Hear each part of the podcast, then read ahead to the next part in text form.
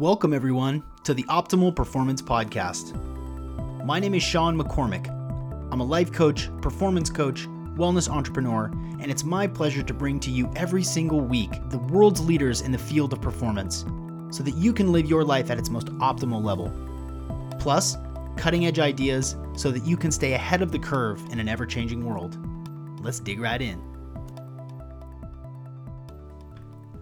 Oh, what's up? Welcome back to another episode of the Optimal Performance Podcast. I'm your host, Sean McCormick. You can find me on Instagram at Real Sean McCormick.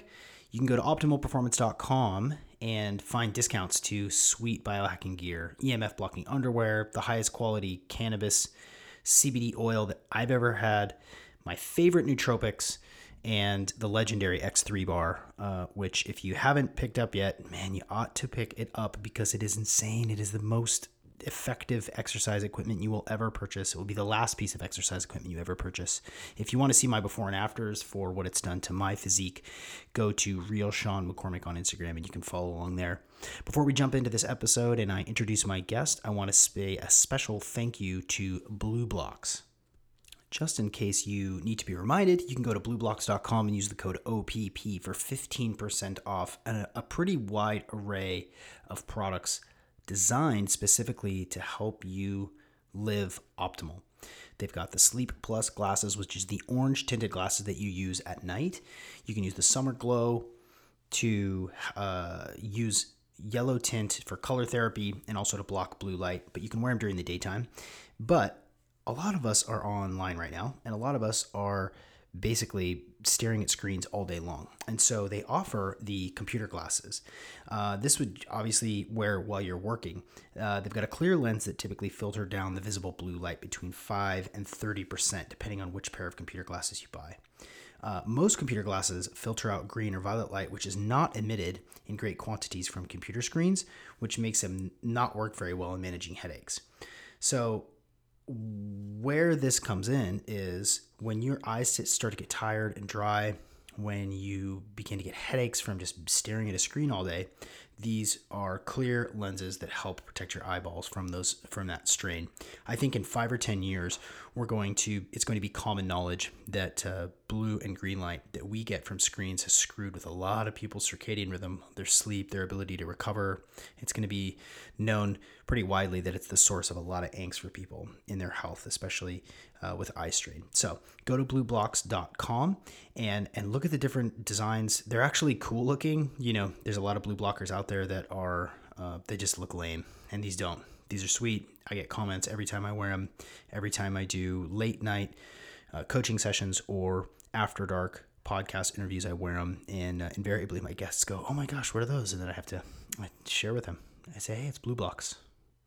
B L U B L O X dot com. Also, special thank you to Natural Stacks. Thank you for continuing to sponsor this, this show, this podcast. You know, there are essential nutrients that we all need. You know, it's pretty widely known that we all need vitamin C and we all need vitamin D to help our immunity, to help our vitality. And you can go to naturalstacks.com and pick up 20% off if you use the code OPP20. You get 20% off your first online purchase. This is something that you should literally be taking every single day. And you can add magnesium to the mix there because, you know, nutrient levels uh, in our soil have led to, you know, poor nutrient density in the foods we eat. So you can get, you do yourself a favor by taking a magnesium supplement. MagTech from Natural Stacks has four different types of magnesium. And it's really good. Like you can tell uh, that you've that you have all your minerals, that you have enough magnesium in your body when uh, you you become more relaxed in the evening time, um, especially after you know like a hard workout. It's nice to replenish your body with with magnesium. So go to naturalstacks.com and use the code OPP20 for 20% off. On today's episode, we are joined by Udo Erasmus. Udo is the reason why you know what flaxseed oil is, basically. Uh, he's been an expert, a teacher, uh, a legendary health and wellness pioneer, acclaimed author, extensive educator. He has an, incredible knowledge on a range of subjects like digestion, nutrition, mental health, presence, consciousness, emotional awareness, and natural living. Uh, he sold over a quarter million copies of the books that he's written, including Fats That Kill, Fats That Heal. And this episode is really interesting. You know, uh, Udo and I disagree on nutrition to a, to a certain extent. Um, you know, I eat meat. I eat a fair bit of protein, animal protein, and um, and Udo comes from uh, a little bit of a different background. But one thing that he really understands very clearly is the importance of getting the right oils in your body. Not damaged oils, not fried oils, not canola oils, but specifically omega 3 and omega 6 in the right ratio. Flax is an excellent uh, source of uh, these essential oils that actually help our bodies create more life. Your body knows what to do to it with, with the oils that you put in your body. Uh, in, in this episode, we cover a lot of cool topics, including uh, why you need six and three, why you need those oils uh, in optimal proportion. Uh, we talk about what kind of fats and oils you're actually consuming and how are they processed. We talked about uh, his idea of the optimal diet. We talk about how you can make your body stronger and and fight viruses and why the mainstream media isn't promoting these healthy lifestyle considerations. I think the you know that's sort of obvious. Here are a couple of quotes from today's episode. Life knows how to make a body, provided you take responsibility to make sure enough of the right things land in it so that life can do its job. Quote, the worst thing that was ever invented to do to our food is to fry it. Uh, Udo knows his stuff. He's super opinionated, and um, he's earned the right to to educate all of us in in a really upfront, really open way. Uh, he's also a, a really interesting guy, spiritual person, and you know has has identified his mission and executed toward that mission to help people live with more vitality.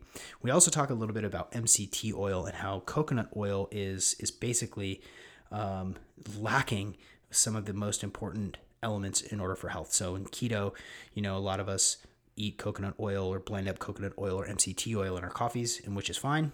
But uh, it's not it's not all that. It's not it's not all that. The, it, it lacks some some important things that we need. I really enjoyed this episode. I know you guys are going to get a lot out of it.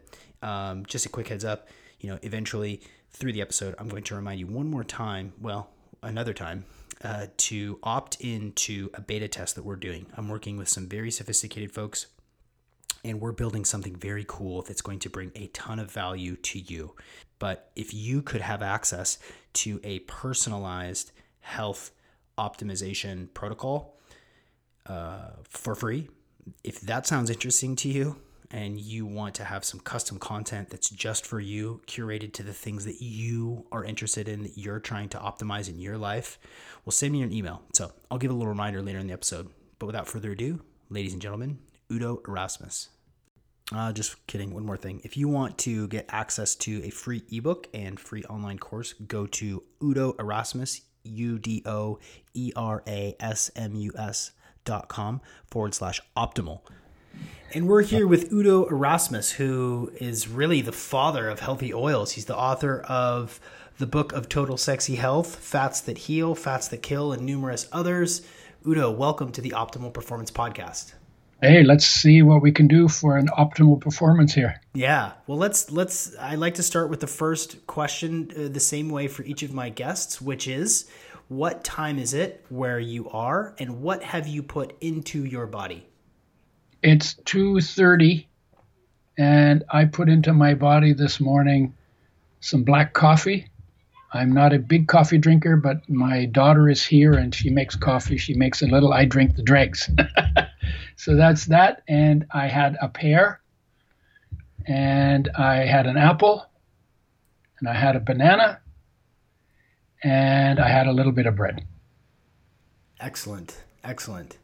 So, your experience, your knowledge really uh, it spans across a lot of different disciplines. And one of the things that, that I'm excited to talk to you is is a, is about a more holistic view of health, of wellness, even into mm-hmm. spirituality and, and quality of life. But I but I want to start with sort of the core of what you're really really known for um, when it when it comes to oils.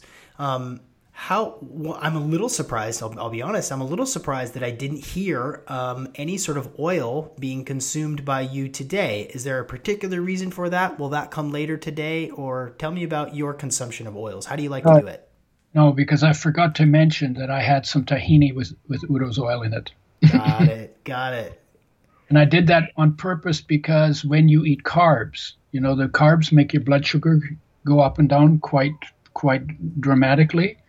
But when you put peanut butter on bread, or you put oil or my tahini with oil, you put oil on it that actually stabilizes your blood sugar to a very large degree when you eat carbs. So if you eat white bread, let's say, stupid, but white bread, right?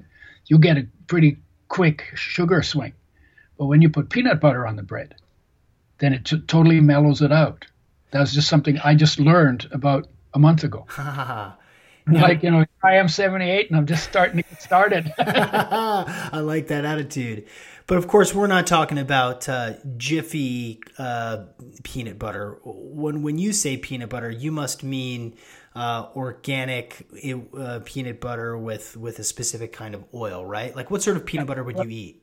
Well, particularly, I'm not a huge peanut butter fan. I I like tahini, sesame seed, has good protein in it. That's the Turkish warriors. That was their tahini was their was their power, their their their muscle food, right? And they were pretty fierce people. So I like that. But the omega, the oil in it is just omega six oil, and omega three is actually uh, that actually gives you more energy and is too low in almost everybody's diet. So what I do is I pour off the tahini oil, the, the sesame oil, and I then pour in my oil and mix up tahini with Udo's oil, ah. and uh, and it's really good. Yeah so that's so that that's the way i do it. Uh, so peanut butter i would do the same thing with peanut butter. I would do the same thing with almond butter. I would do the same thing with sunflower butter because you can butter any seed you want. But if you want to get the best oils then you got to have something with omega 3s and the richest source of that is flaxseed oil richest affordable so flaxseed oil what we did is we made flaxseed oil plus sunflower plus sesame to get the ratio right because flax oil by itself can actually make you omega 6 deficient. And I became omega 6 deficient on it. That's why I went to a blend after I developed flaxseed oil. Oh, interesting. Interesting. And and that blend balances the 6s and the 3s. Yeah, you what you need more 6 than omega 3 uh, uh, than than flax oil has. Flax oil is the only commonly available seed and oil that has too little omega 6. Hmm. And in that sense, too much omega 3. Because the balance between the two is really important. Both are essential, both need to be made with health in mind. And uh, omega 3s are five times more easily damaged, so they're much more sensitive. And you need to get, get them both in the right ratio so that one doesn't crowd out the others because they do some competitive interaction in the body. Got it. Do you can can because I've never I've never had your oil. Um, is it uh, what? you got to change that right now, right away. yeah, yeah. Um, Stop um, this program. Get us, run out and get a bottle, and let's continue. yeah. Well, describe describe to us its various uses. I mean, what you're what you're talking about is like you know skimming oil off of other products and adding yeah. yours in, and and yeah. I can I can for for a guy like myself who eats um, m- mostly ketogenically, I think that you and I differ on on animal uh, animal protein, and and and, I, and I'd like to talk to that at some point today. Uh, okay. But um, but when it comes to adding in oil. Um, yeah. to, to other foods that I like to eat and that a lot of other people like to eat. It really is like supercharging a lot of a lot of the food that that we we have this opportunity to supercharge our food by using your oil. Can you tell us a little bit yeah. about the uses? Yeah, fund- fundamentally, I would say, uh, first of all, oils are the most sensitive of all of our nutrients. Omega 6 and omega 3 are essential. Essential means you can't make it from anything else in your body, so you have to get it into the body from outside. Uh, you have to have it to live and be healthy. If you don't get enough, your health goes down. You get deficiency symptoms. They are degenerative in nature. They get worse with time. And if you don't get enough long enough of any essential nutrient, and there's about 50 of those, you die. Mm. This is like the this is like the essential building blocks for body construction and and energy. Have to have them. If you're going down because you're not getting enough, but then you bring in and optimize your intake of the essential nutrients that are too low, then all of the problems that come from not getting enough are reversed because life knows how to make a body, provided you take responsibility to make sure enough of the right things land in it so that life can do its job. Right? That's yeah. the only, and you know, once you swallow it, you're no longer in charge. Then life takes care, you know, digests it, absorbs it, transports it, you know, builds it into structures, changes it into other things. You know, you're not, you know, and while you're sleeping is doing all of that. So you're not in charge of any of that. Right here is where your power to make a body that works or to make a body that works optimally, right here is where you make that choice most of the time. Hmm. Breathing, of course, is also part of it. You know, sometimes sometimes uh, lowering your oxygen intake increases oxidation. Sometimes breathing more deeply gets you more oxygen. So there's things you can do with your breath for that. And then, but water and food, everything goes through here. This is where your choice ends. Yeah. And and life will do the best it can with whatever crap you choose to put here. Yeah. Or whatever a good thing you choose to put here. Yeah. Right? So how so how can I mean can you cook with it? Uh, add it? Can you take a shot of it? Can you slather it on your bald spot? Can you use it for lube? Like what? What all? okay, so all of the above, but uh, you can do whatever you want. But the outcomes may may be may differ. No, so what you do is the best way, in my view, because the oils always came from foods. So you eat the whole food, you make sure it's blended and, and ground up properly so that it's broken up, so that your your digestive system can can extract the nutrients in it, right? But you can also take take the seeds and nuts if you balance them right, then you get some. I can't get optimum from doing that. That's why the oil makes sense. And nature's mandate is not optimum health. Nature's mandate is to recycle you when it doesn't need you anymore. So it wants you healthy enough to grow up, healthy enough to have kids, healthy enough to be there for the kids until they don't need you anymore, and then nature doesn't need you anymore either. You want to cheat nature, you might have to high grade some of the some of the principles. Hmm. Okay? Now there are people who disagree with that, but I've tested it on myself. Even in summer, when I need less oil than in winter, I could not get my skin soft and velvety from using or from using seeds and nuts. So use the seeds and nuts. They're good food. They're good. They're they're associated with longevity, and they're associated with health. But if you can't get your skin soft and velvety, then tank up a little extra oil to get that done. Hmm. So so and then what does it do? Well, you know they are they're the most sensitive to, they're damaged by light, oxygen, and heat. They need the most care. We give them the least care. We throw them in the frying pan. So, one number one thing you don't do with Udo's oil is you don't put it in the frying pan. I, in fact, I tell people go get your frying pan wherever you got it. You know, everybody's got a frying pan in the house. Take it out, turn it upside down, hit yourself on the head with it hard so it's associated with pain because what you do in the frying pan will fry your health. Right? And oils, particularly, they're the most sensitive. We throw them in the frying pan, watch them turn into smoke.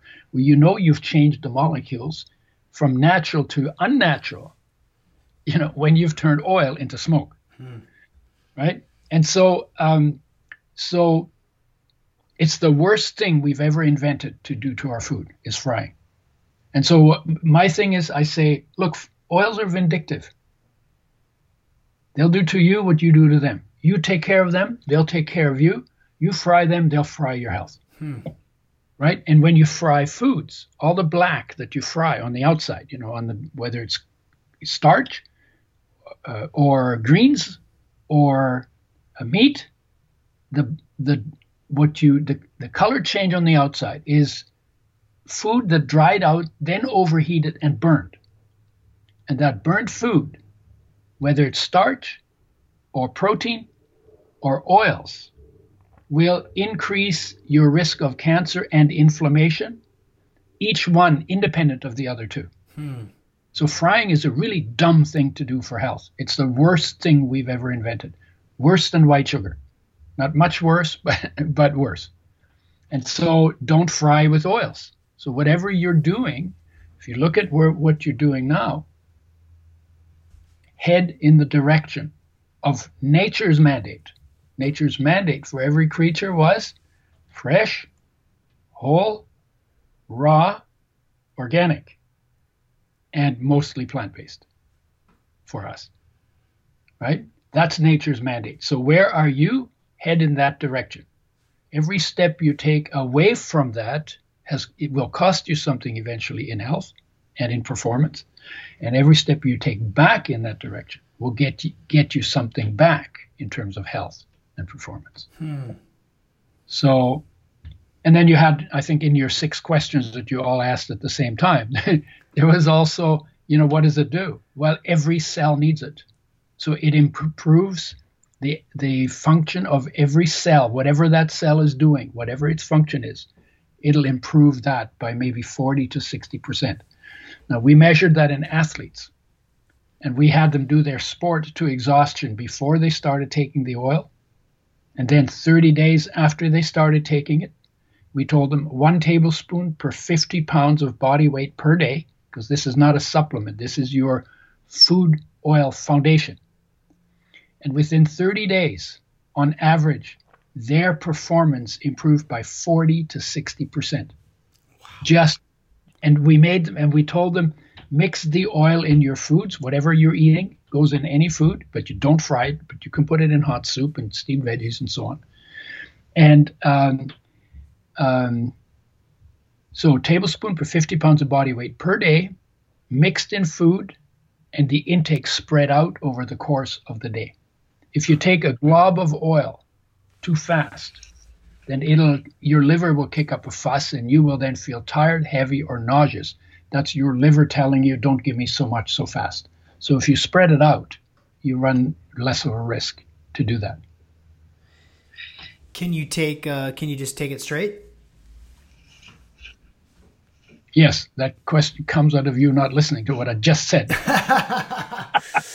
well, no, if you take it straight, and a lot of a lot of athletes do it. Yeah. It's okay if you take it straight, unless your liver says don't do that. So what I've always recommended, put it in food because it enhances flavors and it improves the absorption of the oil soluble nutrients in foods. But a lot of athletes take it in globs. Yeah. Some of them said to them, like the, the, the bodybuilders, weightlifters, you know, they say if I, when I take my glob, which will be like three tablespoons of oil, they'll just well, I I mean oil it has a texture that some people don't like, and the taste is not that great. But you know, some people love the taste, but some people hate the taste. So lose it, lose it in foods. If you do that, though, they say about 30 to 45 minutes later, they notice that they have more energy. Mm. No, I didn't do it that way. I always tell them, you know, take it, take a month to see what happens. Yeah. Are these are these um, these athletes uh, are they plant based or are they are they also uh, animal protein eaters? No, we we did. Uh, well, plants have protein in them. Excuse me. Yo, no, I know. Of course, of course. Yeah. Uh, no, these were these were just athletes doing different sports, and we had them doing strength sports and endurance sports. Cyclists, runners, boxers, Cupera, Capoeira. Yeah, right. Nice. Uh, you know that thing. yeah. You know, martial artists. Uh, we had bodybuilders, weightlifters. I mean, we did all kinds of sports. We worked with football players. They said their injuries healed in a third to a half the time. Wow. They said their joints didn't hurt. They had less less joint problems, which is a huge thing for athletes, right? Because your joints are the, the weakest part. Right. And you torque them and you get them screwed up really fast. So they said they they had more flexibility, less pain, uh, um, and just, just their joints just just function better. It's like oiling your oiling your joints from within. Yeah. But not with W30. right. But with omega 3s, W3 and W6. Nice.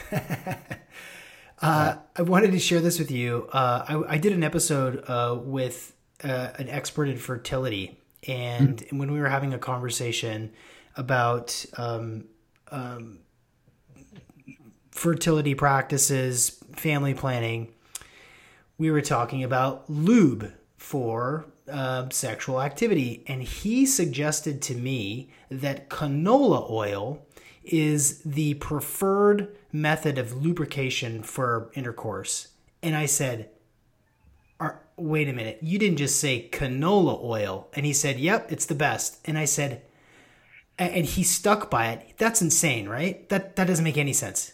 No, I'll tell you what does make sense.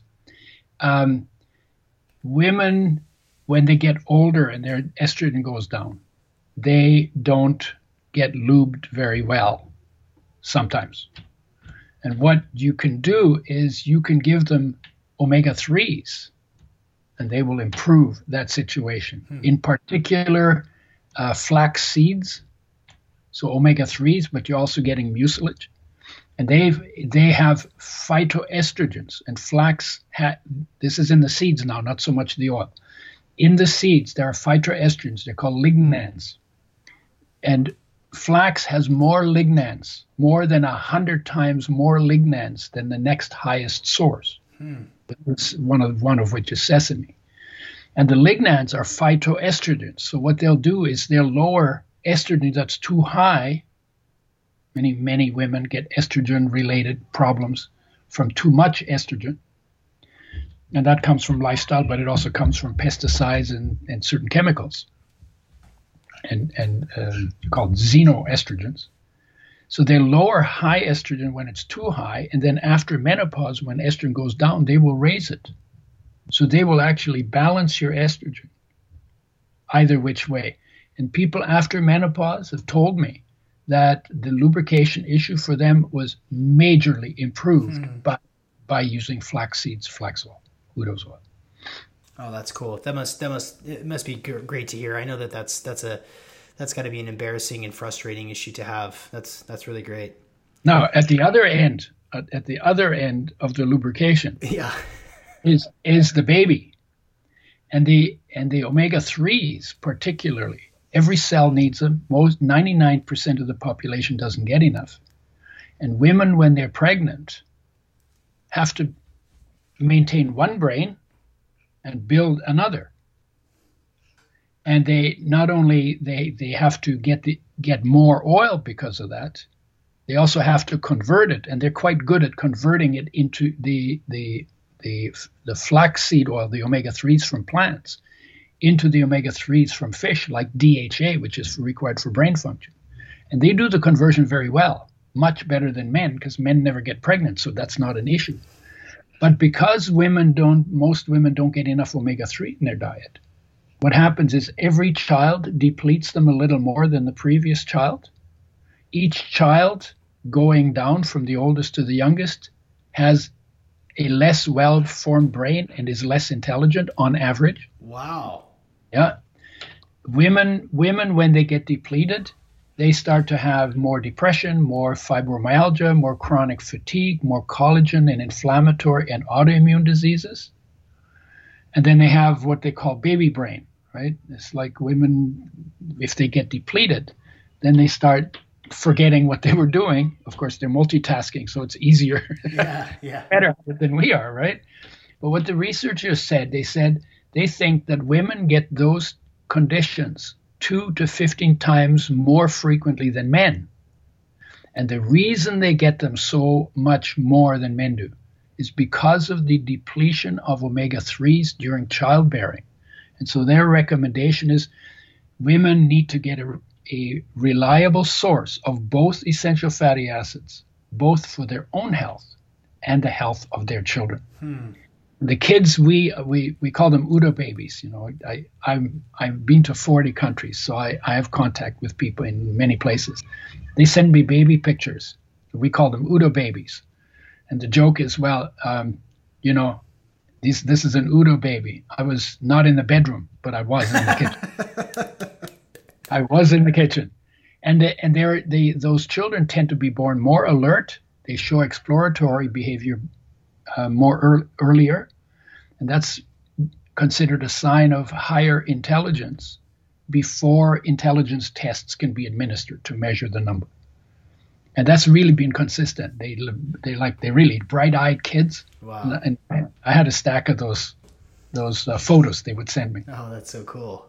And then we call them Udo babies. oh, that's great. Yeah, you can you can tell um, you can tell when a baby, uh, even you know, I mean, couple weeks, couple months old, you can tell the difference between a baby who's alert and looking around and focusing on things, yeah. and, and, a baby who's yeah. not. Yeah. Yeah. Yeah. And, and fundamentally, when babies are, are not very intelligent, they take less interest in their surroundings. Yeah. It's very con- quite consistent. Yeah.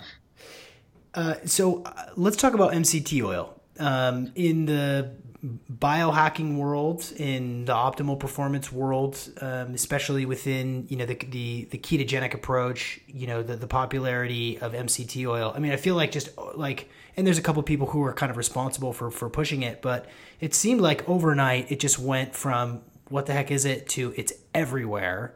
Uh, and then mm-hmm. there's you know extra extra extra 10x MCT oil, and uh, and so it's obviously it's really popular and people are using it yeah. in their coffees and so forth.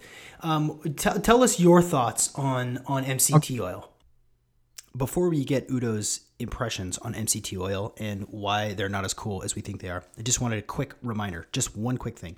If you want access to the first version, the beta test, for free to take part in um, an optimization platform, we're actually toying with different names here, but if you want custom information directly to you, if you would like protocols and access to special offers. If you would like uh, specific protocols to get the most out of your life, totally optimized and customized to you, we need people like you to say, Yeah, that sounds cool. I'll get into that. Yeah.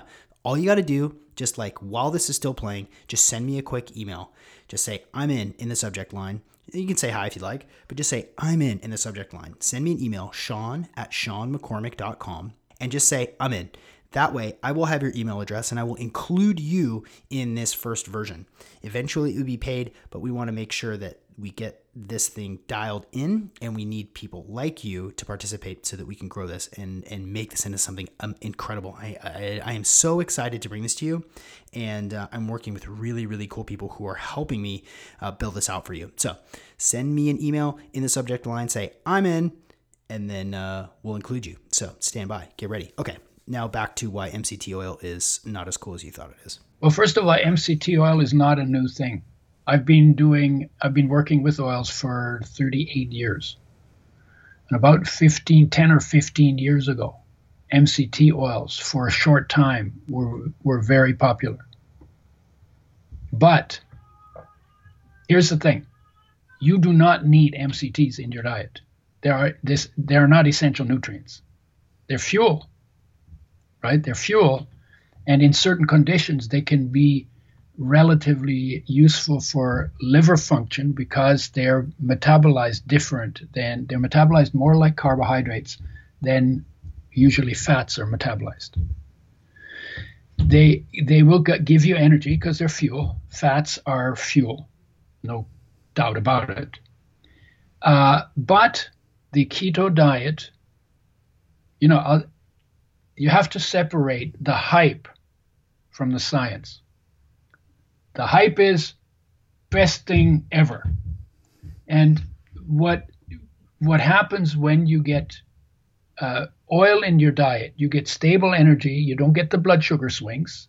All oils have that in common, essential or non-essential. And that can be helpful. You do the coffee to get the to, to increase your metabolic rate, and then you have the fat to burn but they and and then they lose weight. A lot of that is water loss, not fat loss, because carbohydrates make you retain water. Hmm. So you get slight inflammation and a little bit of water retention. And whether that's a good or bad thing is a is a whole other story that will take another 90 minutes, right? But but it's not sustainable from a health perspective, not sustainable. And why? It's very, very simple.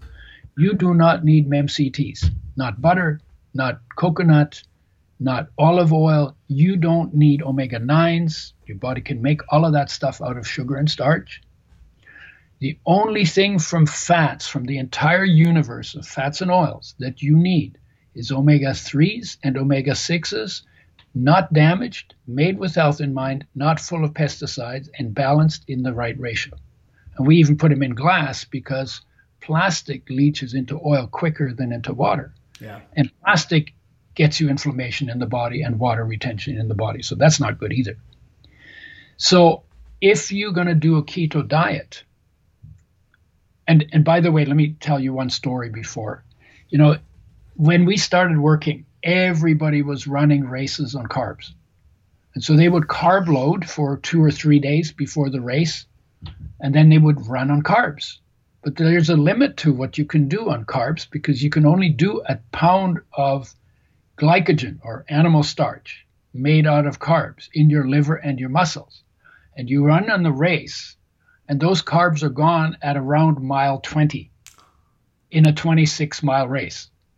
And so people would always hit the wall. Like in the old days, you didn't get to eat while you're running. Now you can drink sugar drinks and stuff, but you couldn't do that. You were not allowed to do that.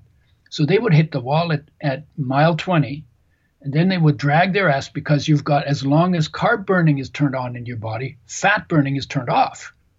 And carbs turn off fat burning. So fundamentally, what these people were doing when they carb loaded, they were turning off fat burning. So now they're running on carbs. Carbs are gone at 20. Your fats fat burning is not turned on because it was turned off the whole until mile 20, and it takes time to get the fat burning going. So they would drag their sorry butts the last six miles on the race. And we said to them, "Hey guys, you're doing it wrong. You're completely doing it wrong. What you need to do is you need to carb deplete hmm. before the race. You want your fat burning to be turned on full bore."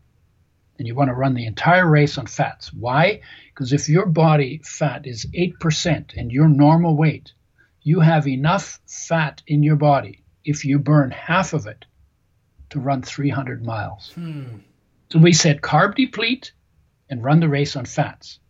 And if you want to be really smart, then tank up on omega 3s and 6s, but especially omega 3s, because they actively turn on fat burning I call them the fat burning fire starter.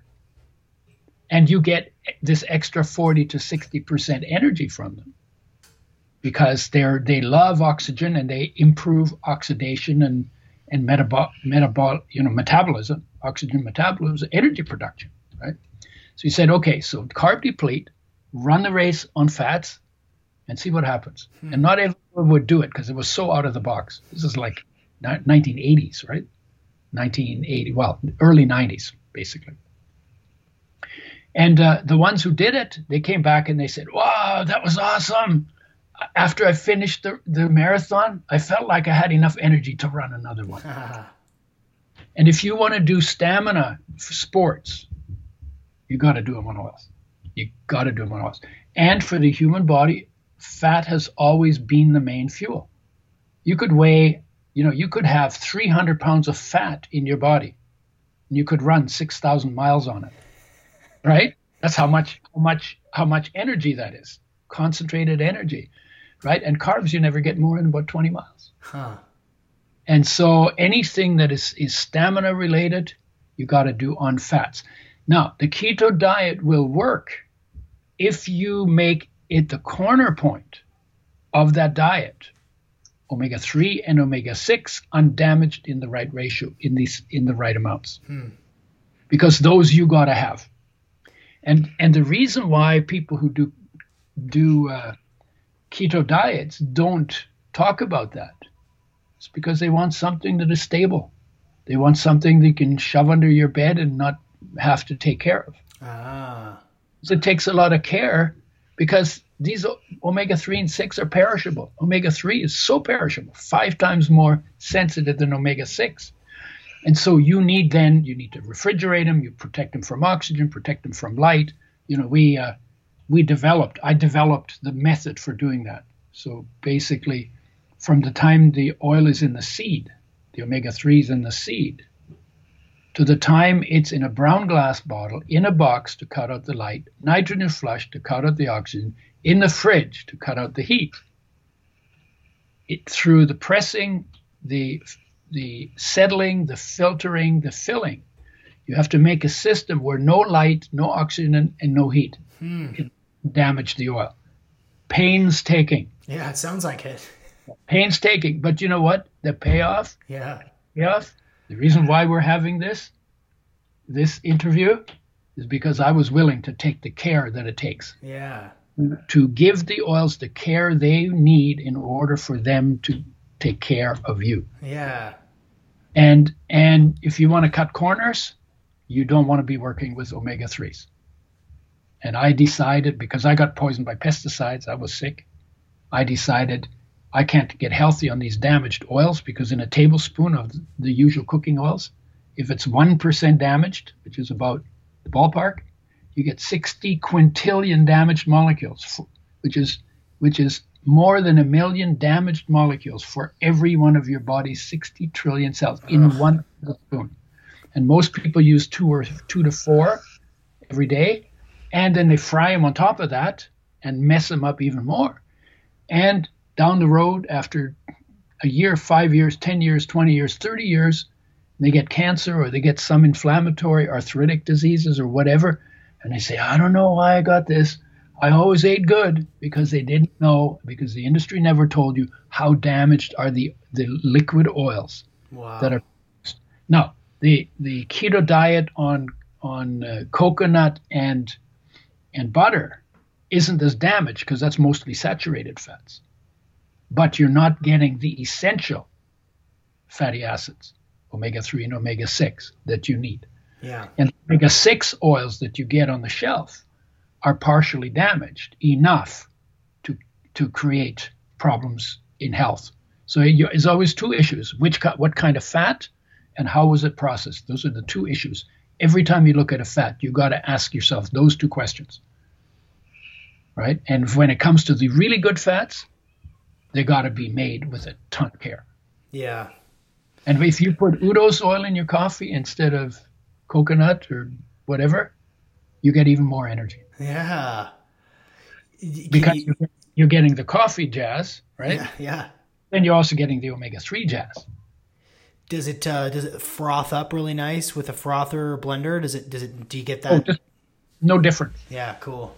No different.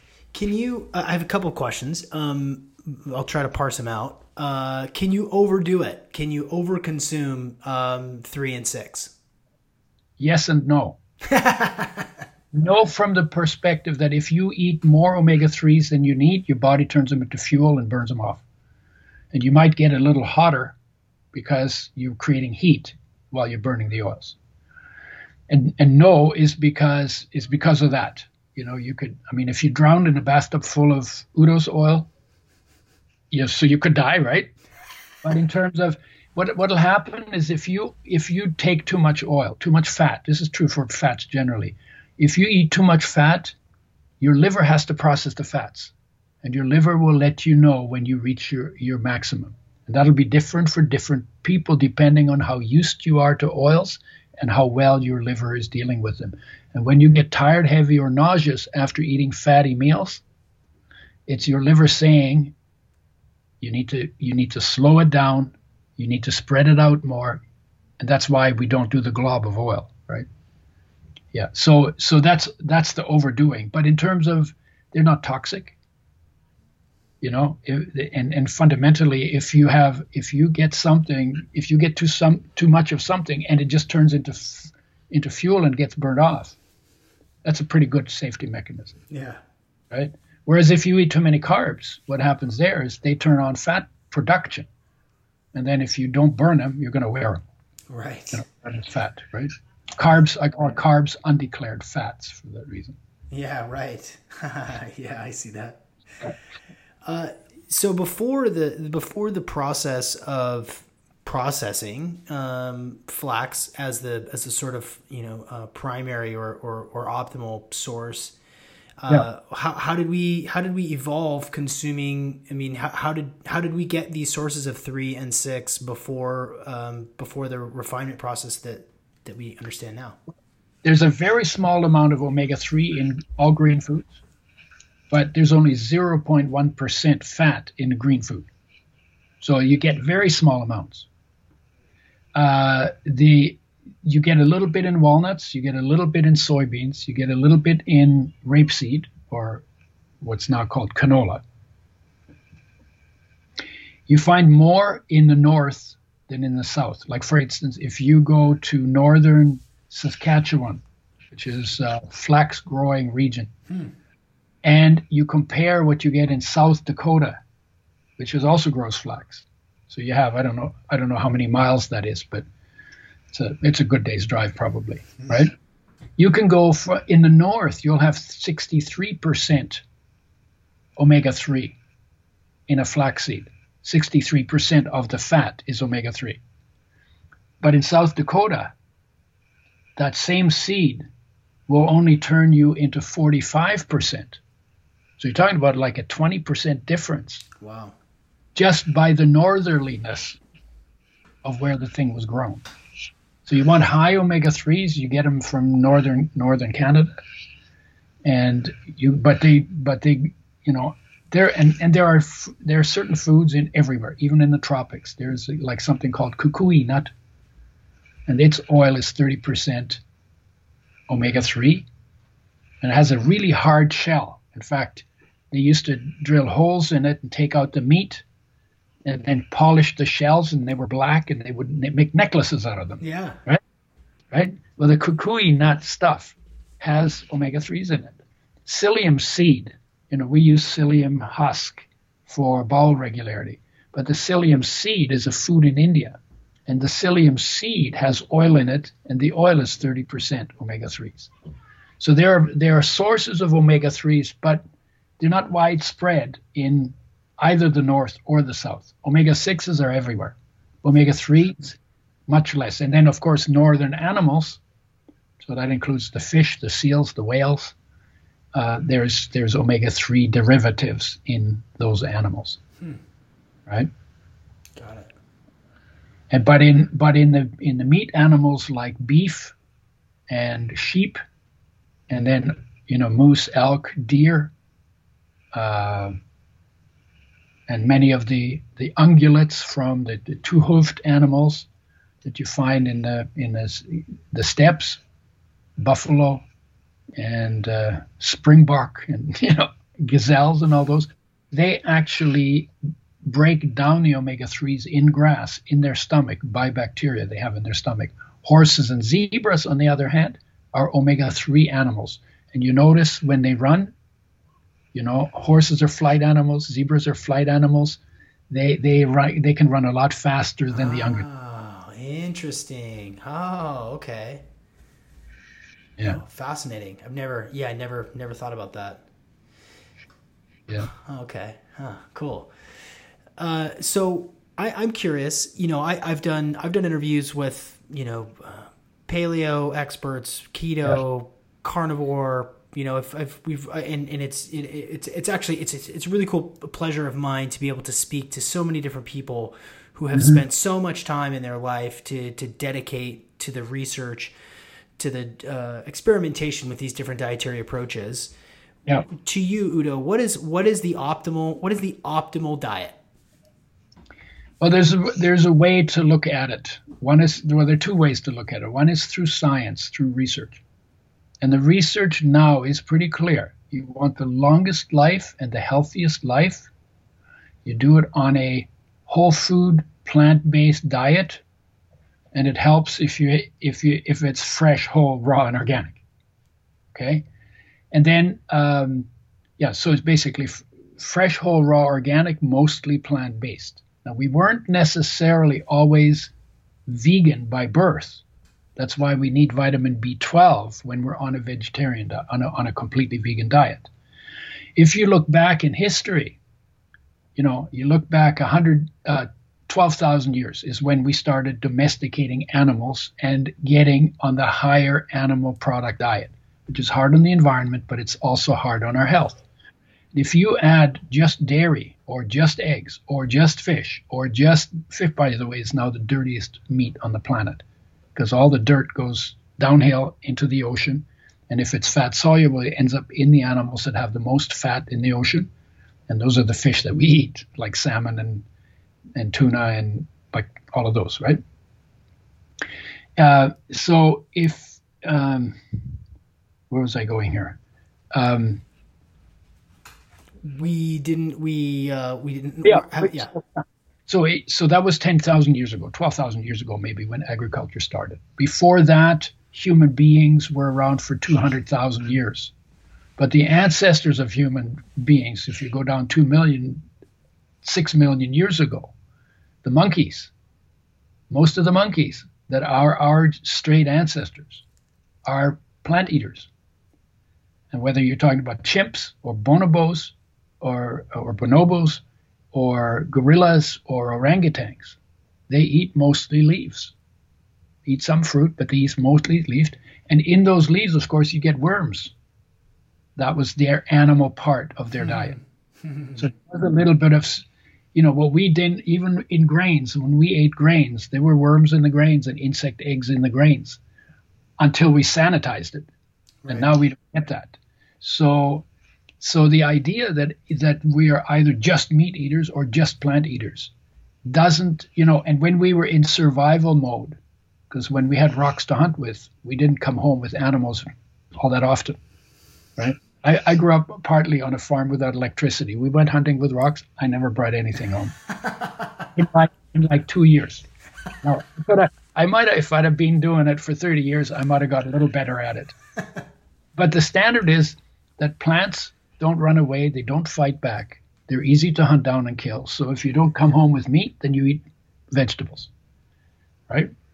So so that's I would say heading in that direction. And when you look at the the foods that are the best food, it's always based on fruits and vegetables. It's always the biggest part. When you talk about um, uh, paleo diets. There's no real definition for a paleo diet because anybody can come up with anything to claim, oh, yeah, this is the way people used to eat in the past. And there were meat eaters in the past too, right? Because there were herds of of animals on the in Africa and you know in North America, buffalo and stuff. So there were some tribes who ate more more animal food, but not bacon in the morning and then sausages at lunch and then steak at night every day because they didn't have keeping qualities. They didn't have refrigeration. So when they had a kill, they ate they ate the meat, ate it pretty fast because it spoils in days, right? if you don't have a way to deal with it, unless you put it in a snowbank in winter, you could, you know, but you can't put it in the snowbank in July, right? right, right. And keep it over winter. Like it doesn't work like that. So so they and but the vegetables were there all the time. So you you have to look at it just from a practical point of view. I think I think human beings ate a lot of plants. By the way, in in some of the African places, they were eating more than 100 grams of fiber a day. We're told we should have 30, and average intake is like more like 15, right? 100 over 100 grams of fiber a day. You have to be eating a lot of vegetables for that. Yeah. And they get no, they get no, virtually no colon cancer, no digestion problems. Hmm. And so there's like, you know, and you, what happens to your digestive system happens to your body because everything in your body came out of your digestive system and then got rearranged, right? You ate something, it got digested, and then the pieces got absorbed, and then they got put together by your genetic program into your eyeballs or your ears or your nose hairs or whatever it is, your teeth, right? Your bones, your muscles, right? Everything that your body's made of came in through the digestive system, except for air. Hmm. Right? So digestion is very central. Right. Very central to health. If, if in, in fact, your digestive system is more important than your brain. We, right. we like. Yeah, I see that. There's some jellyfish that are 250 million years old. They've been around for a long time. They got no brain at all they have a really good digestive system. right? That's great. I like that. You know, I I I'm not an expert. Um, I I just I'm a curious person, and and um, I'm as as you're explaining this to me, um, I I'm tracking with it, and I'm also hearing what uh, the conversations that I've had with with with other experts in nutrition um, who who explain, you know, the justification against fiber. And, you know, I'm talking about like Shawn Baker, Dr. Paul Saladino, these nose to tail carnivore guys. And I'm also thinking about like Robb Wolf, who explains that the the myth of um, um, um, animal farming done in a regenerative way being a detriment to um, to the environment. In fact, monocropping everybody agrees that monocropping is a bad idea. Can't do it. Just it, pesticides. Yeah. No, no, absolutely not. It's just destroying our, our topsoil and mm. killing off insects. But when it comes to recovering soil, when it when it comes to um, it, returning nutrients back to the soil, you know, responsible animal husbandry, responsible nose to tail animal consumption, mm-hmm. in addition to um, pesticide free vegetables, preferably raw. Um, is there they i just i did I, as you explained to me i i hear them and i and i wonder about whether or not you've engaged in, in conversations with with that sort of idea that okay here we are now right we can't go back we can't go back hundreds of years. We have to we have to start with a solution now. How can we use regenerative farming techniques? How do we diversify our crops um, in right. a way that will that will in, that will recover the topsoil? I don't know. Um, is it something that you've, that you've thought much about? Oh yeah, yeah, sure. Because it's all it's all very interesting to me. I love nature and I love life and I love like I can never get enough of it. So I'm always yeah. I, well, gee, I wonder. Oh, yeah. So I get to hear all of it. I'm open to all of it, right? Regenerative animal husbandry is better than just leaving the land with nothing on it and having it turn into a desert. But is not nearly as regenerative for putting carbon into the ground hmm. as diverse plants, especially diverse kinds of trees. Hmm. Uh, but the second thing is that when you talk about wasting soil, one of the biggest wastes of soil is not the issue of trees and animals. What it is is that we grow plants on the soil, and the plants take up maybe 20 minerals out of the soil. And we eat the plant, and then we take a dump and flush the, the remains of the plants into the ocean where and we get really good topsoil at the bottom of the ocean. When what we need to be doing is we need to be returning the wastes to the land yeah. and having the land recycle them and grow better crops. That means you know and i, I have this joke. I say well you know we, we we did it wrong. We cook our food and then we dump our waste in the ocean. We should actually eat our foods raw and cook our poop. Here's a you know a, a, a, pot of poop on the stove. I mean, I don't mean like that, but the idea that you sterilize it so that you don't have parasites, because that's an issue too, right? Right. When you take raw sewage on the land and, and they have parasites from people who have parasites, well, then they end up on the land, they end up on the food, and then parasites get around. So, what you need to do is sterilize the wastes and return them to the land that they belong to. Hmm. And then you have sustainable agriculture. Right now, I've just seen it again. David Attenborough, you know, who is probably the great, the the, the most famous, but also maybe the most heartfelt uh, biologist. He's 95 now, right? And I just watched him, and he was saying, you know, uh, there's about 60 years of topsoil left. Right. And I think it's a third of all the land we can grow anything on, or maybe two thirds. I can't remember the, the exact number now. But a huge amount of it is under agriculture. And we're taking topsoil away, away, away, away. Whether you grow animals or plants, right? The amount you eat, you're taking whatever's minerals in there belongs to the land. Right. And, and in terms of sequestering carbon and dealing with the carbon dioxide and the climate change issues and the you know holding heat in, in the planet, the best way to get to drive carbon into the soil is through root systems of plants. Right. The animals won't do that. They'll they'll leave a they'll leave leave a dollop on the on the meadow, right? And then you some grass will grow and a couple of little things will grow on it, and they'll put a little bit of carbon into the soil through their root system. But trees do that so much better. Right. So, so there is a place for regeneration where animals are better than no animals. But it's only better with animals if there are no plants or if there's grass plants, right? So, eh, so in a way, it's a, you know, you always have to ask, you have to ask yourself, what's the agenda of the person who's making the statement, right? What's the agenda? Well, you know, the, the cattle ranchers will will will eventually come around to talking about the regenerative benefit of grazing cattle on the land. Sure. Because because they have to make a case for themselves. Right. But they're not making the case. They're making the case against desert. They're not making the case against trees. Ah, uh, yeah, I see that. I see that.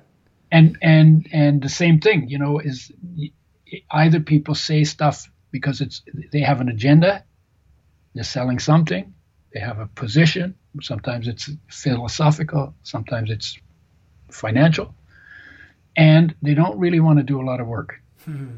Whatever's convenient is the second, probably the second biggest deal. And you need to weigh that, even in the way science is done. You got to these days, you got to ask who funded the research. Oh yeah, yeah. Because in the area that I'm most competent in, fats, there are people who get get uh, grants from the fish oil industry. Right.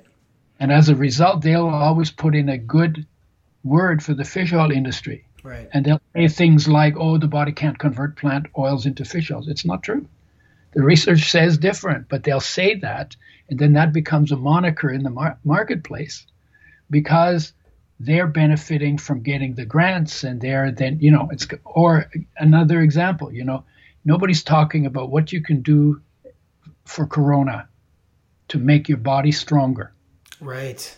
Yes. And so, for instance, there's uh, uh, what vitamin D and vitamin C and quercetin and zinc, and you know we're talking about essential nutrients. Quercetin, essential nutrient, but it's a bioflavonoid, right?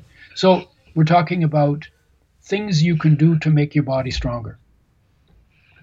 But on mainstream media, they don't talk about that. No. Why not? Because most, a lot of their support comes from the pharmaceutical industry that gives you stuff for symptom suppression but never fixes a problem. Right. But your body was always made out of food, water, air, and light. Mm-hmm. That's all that was required right. before the pharmaceutical industry. Now, all of a sudden, somebody could patent strange molecules and make money on them, and all of a sudden, drugs became important. And then the mainstream media make 30 to 70% of their income from pharmaceuticals.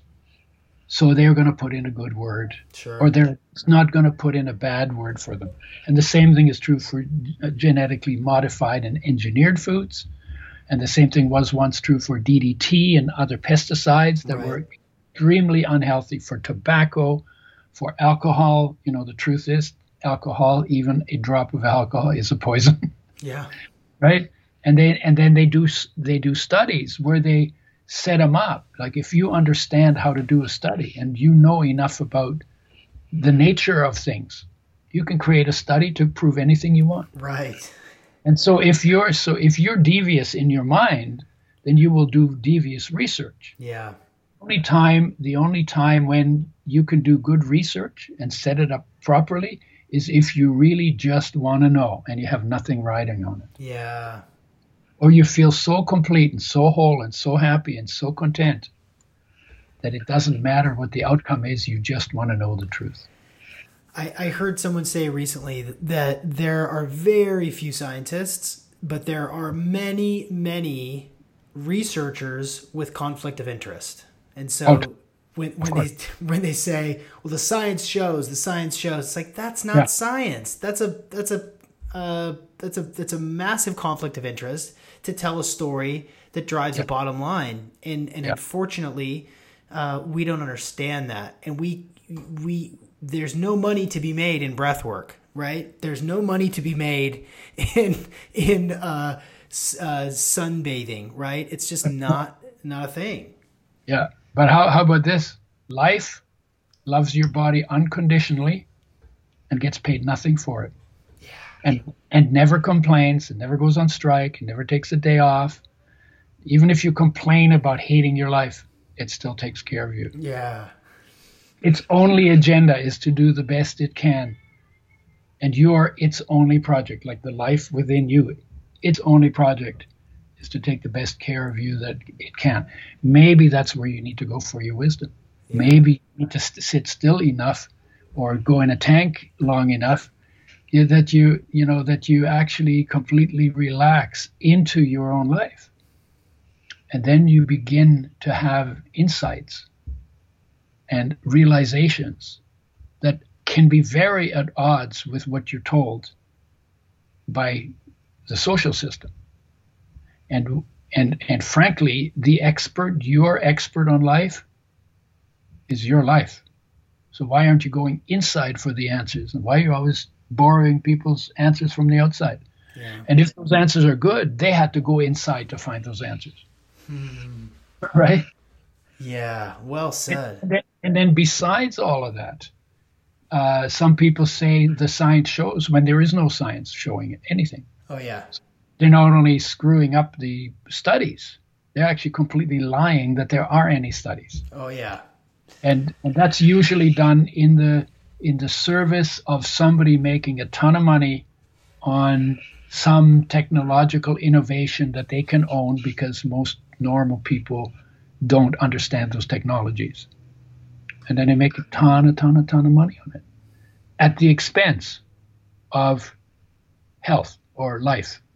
And when you and when people do that, then you got to say, well, wait a minute.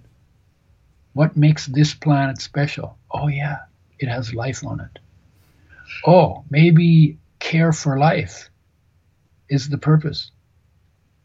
You know, because this is the treasure on the planet. And so everything, including money, ought to be put in service of life.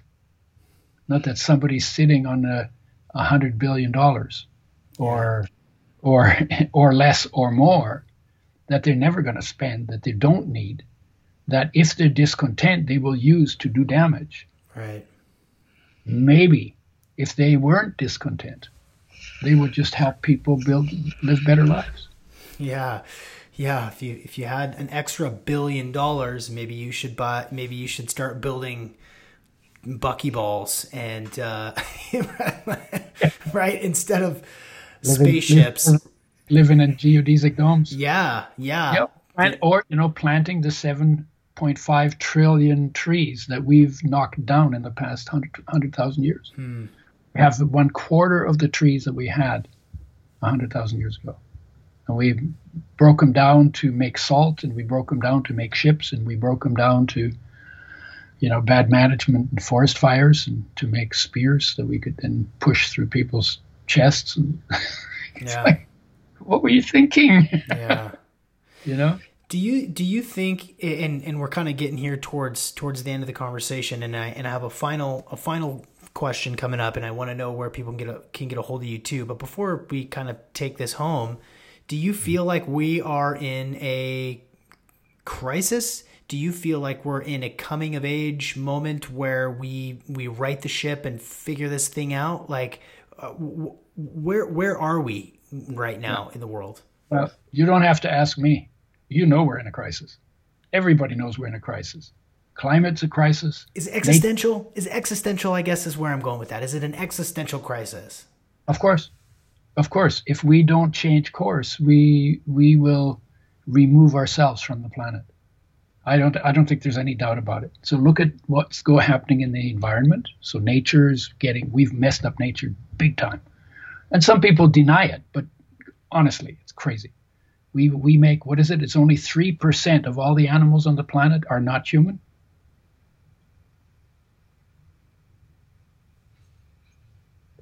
Huh. Yeah, except except the food animals we raise. But I mean, in terms of wild animals. Yeah. Only three percent. Huh. Used to be hundred percent until we came along, right?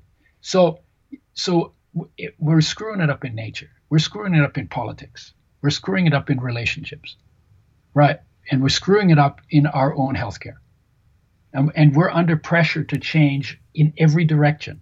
And of course, there's momentum in institutions that don't. That's that's hard to change. But we know, guys, especially, especially you. I mean, me. I'll be I'll be out of here within 30 years, right? But you're going to be sitting. You're going to be sitting in it for maybe longer than that, hmm. right? And the young people are very clear that it can't go the way it's going. And I can I can tell you, I, I was born during a war, so I started thinking about these things when I was six years old. And uh, you know, because the war was horrendous. You know, we you know, COVID is bad, but when the communists are chasing you in tanks and trucks and shooting at you, and the allies are shooting at you from planes, and you're in the crossfire, and you're just a refugee on a on a horse-drawn hay wagon, mother with children under six, right? And they're shooting at you, using you for target practice. It's intense. Hmm. It's intense. So I got my nose rubbed in how bad it can get very early. And so I all my life I've thought about this kind of stuff. How how can we live in harmony together? I'm going to find out how. I figured when I was 6 years old I was going to find out how. So here's what the the core of the issue is. Everything we do is an expression of what I call our state of being or our state of emotion. Right? That's who you are in your own experience. So when you're angry, you lash out. Right? That goes with that state of emotion. You're fearful. If you're fearful, you'll hide. That goes with that state of emotion. If you feel unconditionally loved because you're in touch with your life and in complete peace because you're in touch with the awareness where your peace lives. And it's in every human being built into our nature. When we do that, then our expression will be to build a world where love and peace matter. Okay?